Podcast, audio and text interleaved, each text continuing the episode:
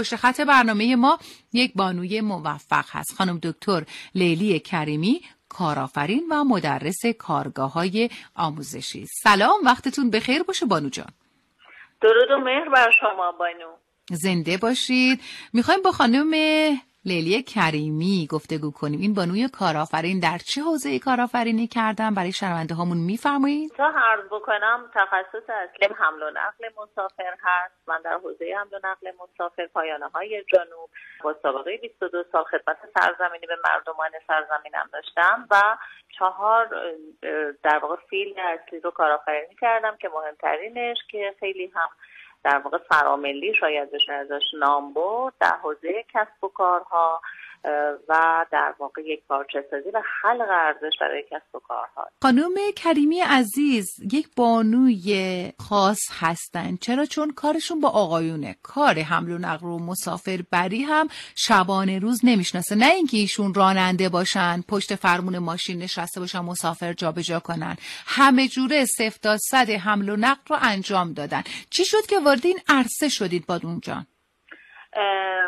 بانو من رسته پدری و خانوادگی مثلا در واقع حمل و نقل بود بله. حمل و نقل جادی پدر بزرگم و در واقع یکی از داییام ریلی از خیلی زمانهای دور بله. برمیگرده به هفتاد تا هشتاد سال پیش و عموی بنده از در واقع کاپیتان های مطرح که در حوزه حمل و نقل دریایی بودند و دایی بنده و دایی های بنده هم airline ها و پرواز در واقع هوایی بودن. این فکر می‌کنم اصلا خون ما خون حرکته. به شکلی که بله. دوستش داریم این حرکت رو و من هم که در رسته پدری شروع به این فعالیت کردم و بسیار خوشحالم از این اتفاق. خیلی هم عالی. ما هم خوشحالیم ما همچین بانویی صحبت می‌کنیم. برامون خیلی ارزشمند هستش. بانو جان می‌تونم از شما بپرسم که طعم مادر بودن رو چشیدین فرزندی دارید؟ بله به لطف خدا یک فرزند پسر که هدیه ناب در واقع این روزگارانم بود که البته ایشون چهارده ساله خدا حفظشون بکنه. تونستین با محیط کاریتون و محیط خانواده یک ارتباط برقرار کنید اصلا ارتباطتون با پسرتون چطوره؟ میگن که مادر و پسرها خیلی با هم دیگه رفیق هستن همونطوری که دخترها با پدراشون. بله. بر ترتیب ببینید بانو کار من یه کار سخت و می‌خوام بگم انگار همیشه هوشیار بوده و بله. به هر حال این کار سخت. تاثیراتی داشته. ولی من سعی کردم تایمی رو که برای پسرم یا بگم زمانی رو واژهش رو درست کنم. زمانی بله. که برای پسرم می‌گذارم با تمامیت هم می‌ذارم. یعنی اگر یک ساعت در طول ساعتی که ما در کنار هم هستیم باشه همون یک ساعت هم سعی می‌کنم با کیفیت و با تمامیت هم باشه. خاطر نشان می‌کنم که پسر من خدا رو شکر از در واقع بچه هایی هستش که با هویت ایرانی از پنج سالگی آشنا شده شاهنامه خون و نقالی و خیلی تیراندازی و تیرکمانی و سوارکاری و همه آنچه که باید رو من سعی کردم چون فرا بگیره که لاغل یه جوری جبران اون کسری ها باشه دیگه. بله. کردم. یعنی تمام شیوه تربیتی ایرانی اسلامی و آنچه که یک فرزند باید در این زمینه های یاد بگیره و توصیه شده رو شما سعی کردید برای فرزندتون فراهم کنید. خیلی خوب.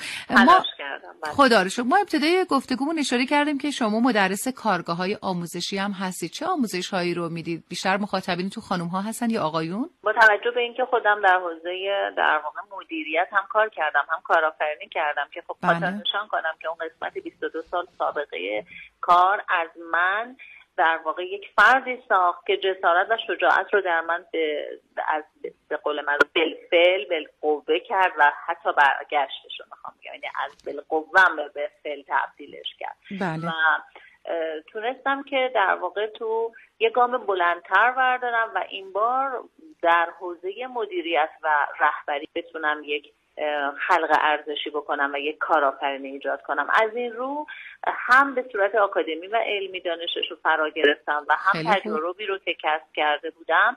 یک پارچه کردم بهینش کردم و الان می‌خوام بگم در حوزه رهبری و مدیریت حالا با دانشی که آموختم از اساتید فرهیخته می‌تونم نقل معنای خوبی رو در واقع ترکیبی از تجربه و معنا و علم تقدیم حضور کسانی که در این حوزه در این زمانه پر التحاب حرکت می‌کنن تقدیم حضورش خیلی هم خوب. من و مخاطبین برنامه مهربانو الان در کلاس درس شما نشستیم. می‌خوایم خیلی کوتاه در عرض یک دقیقه هرچند که می‌دونم زمان کمی هست بهمون بگید برای اینکه یک مدیر و رهبر خوب در خانواده یا محیط کاریمون باشیم به چه نکاتی باید توجه کنیم؟